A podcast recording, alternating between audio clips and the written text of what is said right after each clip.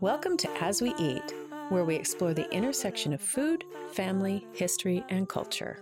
We think there's something magical that happens when people get together and share food. Conversations seem to happen a little more naturally. We talk about our commonalities and our differences. We share stories, memories, and recipes. And we'll use food to take a journey that explores our human experience.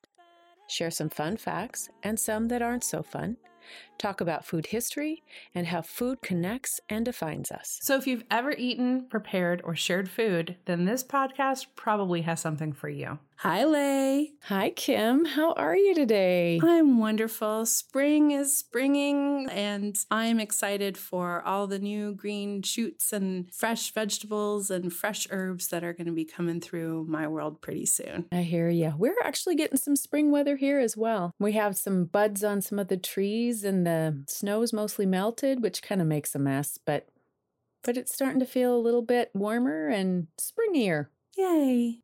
Yeah. And you know, we have this celestial event that's coming up in about four days that marks the end of winter and the beginning of spring. And along with that, we have this host of spring celebrations. Many of them are religious Passover, Easter, Ostara. But today we're going to be talking about a holiday that has both religious and secular strands. We're going to be talking about Nowruz, which means new day. This is a Persian holiday celebrating the coming of spring. It lasts for 13 days. It is the Persian New Year, and many of the centerpieces of this holiday are foods with rich symbolism. To kind of understand this holiday, we have to go way back to ancient Persia and a religious sect called the Zoroastrians. This religion is the oldest continuously practiced religion in the world.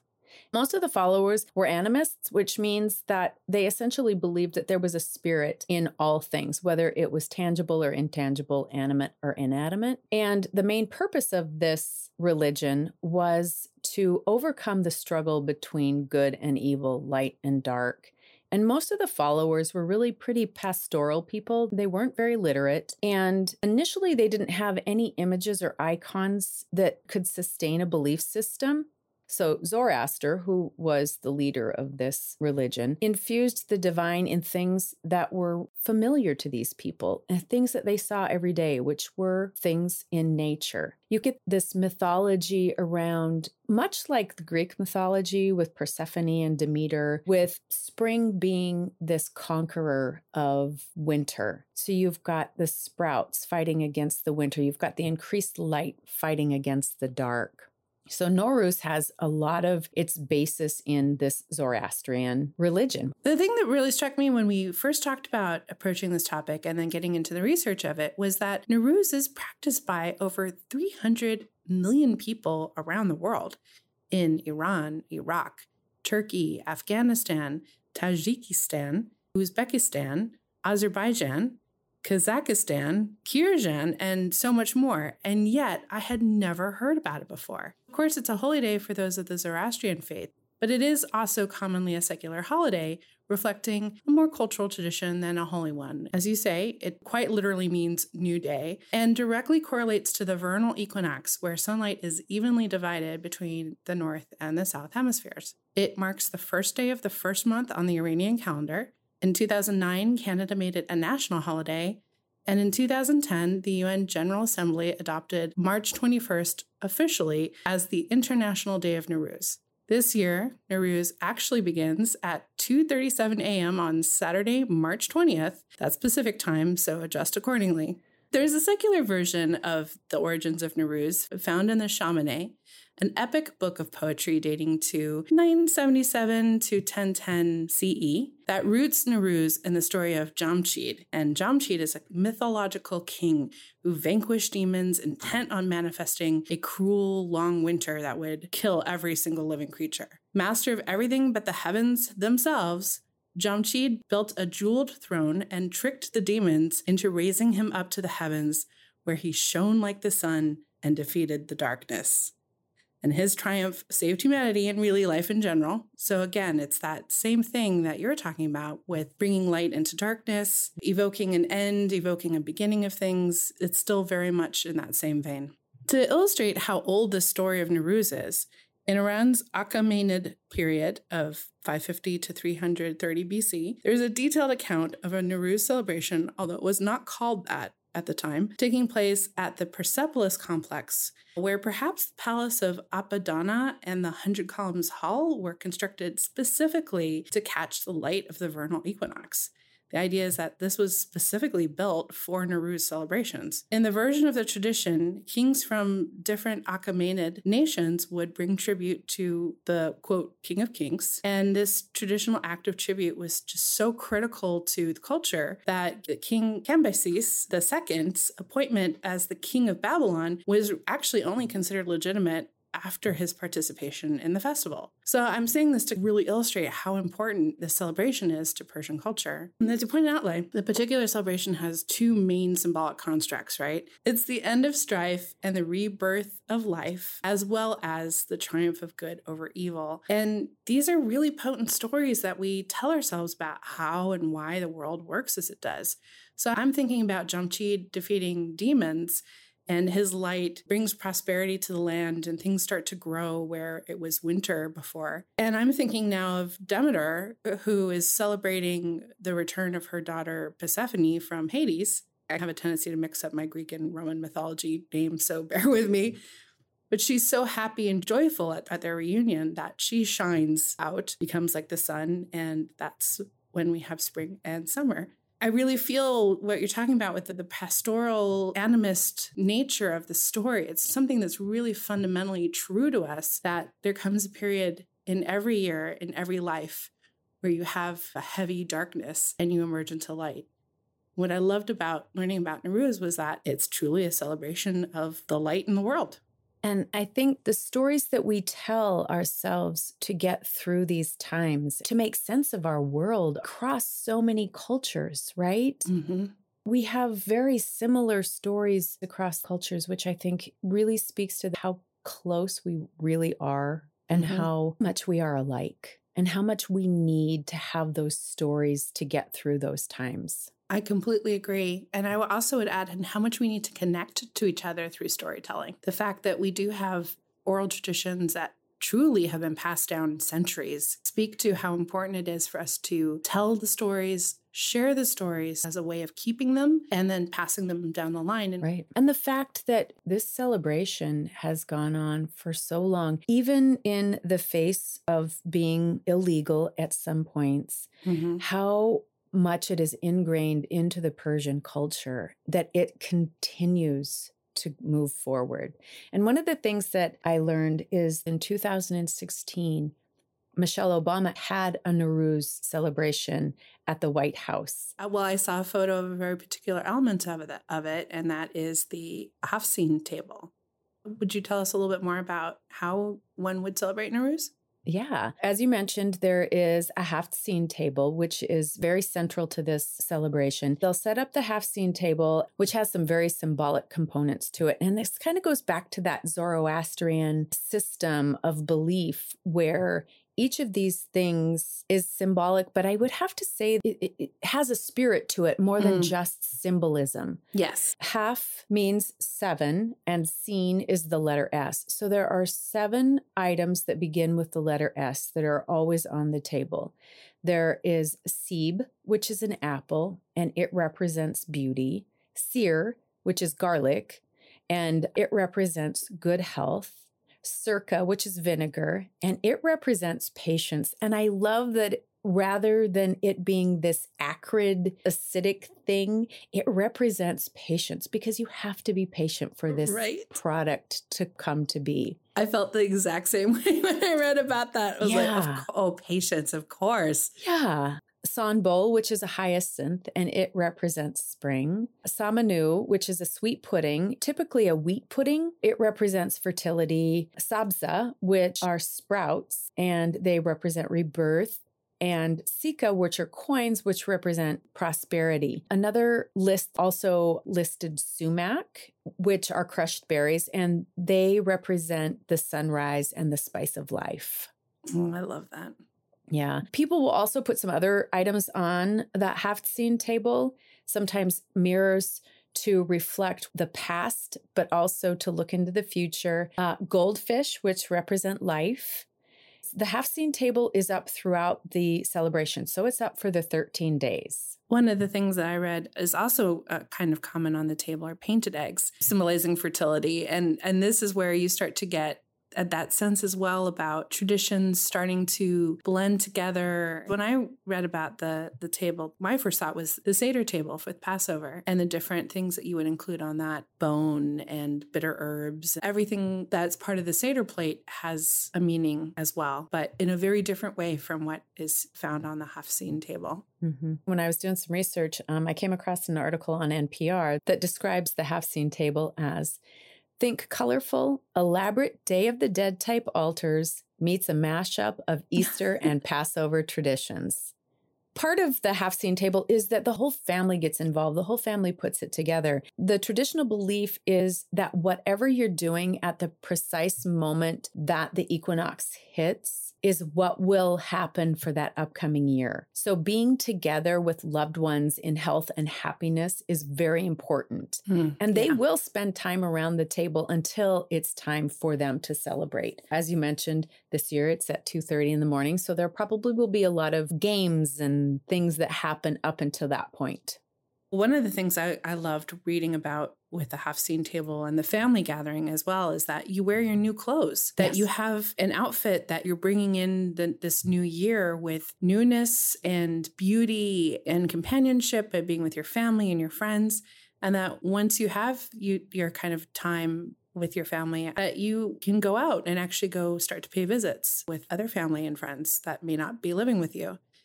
And that reminded me so much of the collations of New Year's Day. I was really struck by the similarity in that the idea that this was your time to go pay calls on people to wish them well, to wish them a happy new year. That these are traditions that are miles apart, lots of kilometers apart, and yet there's still that sense of hospitality and friendship.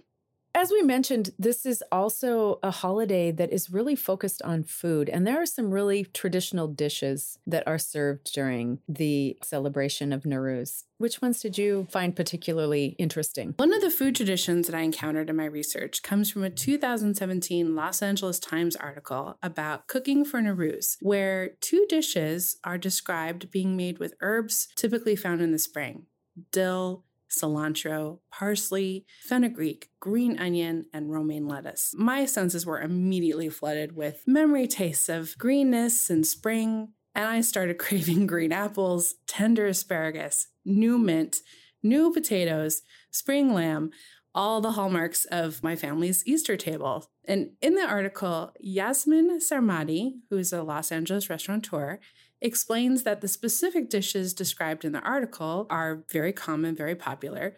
Sabzi polo ba mahi, which is rice tinted vivid green with herbs and served with fried fish, as well as kuku yi sabzi, or an herb omelet. And for her, not only do these dishes have a symbolic relationship to spring through their ingredients, but they are traditional simply because that is what her mother her grandmother and her great grandmother have been making in the family for years. So Sarmadi said in the article, quote, My mom has always been very good at preserving tradition. So regardless of where we were, any time of day or night, we would wake up for the new year. She's very precise about when and how everything is done and presented. And her mother, Samsi Katabi, who was 75 years old, described learning how to cook these family meals in a way that felt really familiar. Katabi told the LA Times Quote, at the beginning, I was measuring everything, asking my mother, looking at her recipes. But after 50 years of cooking, I don't need to measure. I do everything with my eyes. This reminded me so much of our conversation with Samantha Ferraro, author of the Weeknight Mediterranean Kitchen. She was the focus of our In the Kitchen With episode where we made dolmates or stuffed grape leaves. Samantha had said something really similar about developing an instinct for creating heirloom recipes. Over time, she developed a sense for the shape and the size of the dolmates just by how the grape leaves felt in her hands. But I digress, per usual. Other popular dishes served on Nowruz include reste olo, which is chunks of lamb with rice and noodles, dolme barg, grape leaves stuffed with mixture of rice and ground lamb, and shirin or sikar polo, which is a sweet rice pilaf. I'd be super happy to eat any of those dishes. Me too. There was another one, I don't know if you mentioned it, ash reshta, which reminded me a lot of our conversations about eating your luck. And, you know, we talked about that in the curry episode. We talked about it in the New Year's Day episode. We talked about it in the Mardi Gras episode. Ash reshta is a thick soup of noodles. The noodles are actually symbolic of the possibilities in one's life. And it's thought that untangling the noodles as you eat them will bring you good fortune. Oh, cool. Yeah. Oh man, I think of all the ramen I've eaten over the years and like I I should be in for life. I would really want to try the ash reshta. Yeah. I'm I'm all I'm pro noodle. Yeah, I'm a big fan of noodles as well. So, as we mentioned, Nowruz is a 13 day celebration. The 13th day is called Sizdah Bedar, and it is the day when everybody goes outside they take a picnic outside and celebrate the end of Nowruz by being together in nature. I actually was able to celebrate Sizdah Bedar with a former coworker. She encouraged us all to go for a walk, and we went out to the Olympic Sculpture Park and sat in the grass and ate our lunch and really enjoyed being outside. And I think it's an especially important component now when we spend so much of our time indoors. Mm that the actual intentional act of going outside during lunch and not you know sitting at our desk in front of our computers was felt almost revolutionary. Right. and it shouldn't be but it but it did feel that way. And and seeing other people out and and maybe they were or were not celebrating Sizdah Bedar it was really nice to share that moment with her because I felt like I was able to connect with her, something that was important to her, something that was her cultural legacy, something that she was sharing with us mm. because we were her friends. And one of the things that we did when we were all out together in the park is knotting the greens. And the idea is that you tie a knot in a stem. We just used grass. You could use sabza that's part of your haftzin table and toss them into the water if you can. And this is a customary ritual for young single people, especially young women, and it indicates a wish to find a partner or a husband. I am now reminded of our potatoes episode talking about young women in Ireland eating colcannon and hoping to find a charm that says that they're going to be getting married in the new year. But there's more to the greens than just tying a knot in them it really is a ritual performed at the end of the picnic to throw the sprouted greens that were part of your haftzin table, preferably into moving water, that you were releasing that back to the world, back to nature. Touching somebody else's greens in that day or bringing the plants back home is considered really bad luck. It's really about releasing those sprouts and manifesting the rest of the cycle of growth. One of the things we're talking about with Sizdah Bedar is the picnic, right? The idea that you go out to a park and that you have a picnic. There are a couple dishes that were recommended as part of your picnic lunch. One of them I really like the the idea about it, and that's kahu sekanjabin. Kahu means lettuce leaves. Sekanjabin is the compound name of vinegar and honey syrup. And the idea is that you create this vinegary syrup and you dip your lettuce leaf into the syrup and then you eat that.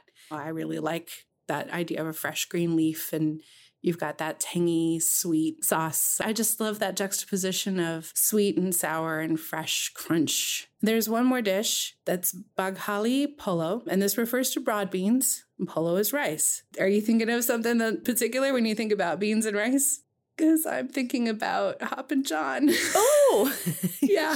yeah. Yeah.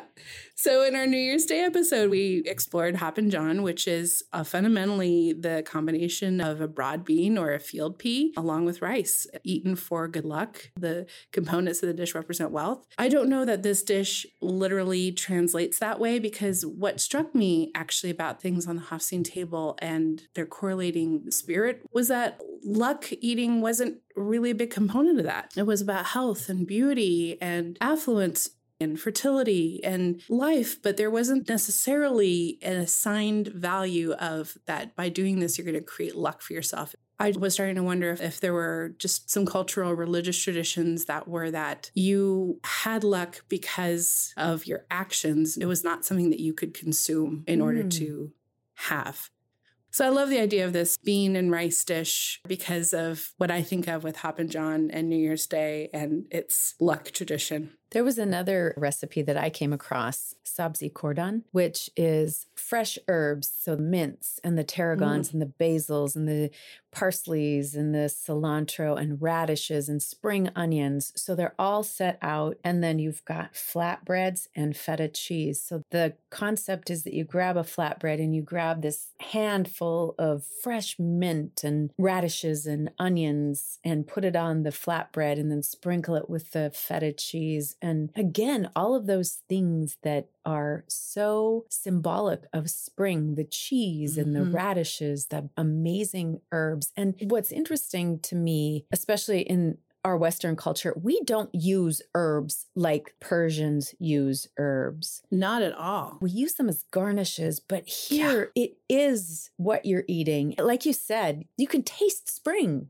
Yeah and the earthiness and the water, the rainwater and warming of the sunlight on an unfurling herb frond. You really start to taste these things. The other thing that also really struck me too was that these are all very communal meals, right? Mm. This is not you sitting down with your own plate of food where everything that you have is contained in front of you. And there's sort of that sense of sharing, uh, scooping up nuts or grabbing a piece of something. It's very I don't want to say informal because although that is ultimately what it is, but at the same time, it's just this very organic way of eating and sharing food with others. Yeah. And so I just I feel like this you're sitting on the ground, you're connecting with the earth, you're feeling the sun on your face and the wind in your hair. It's so evocative of spring for me. It is.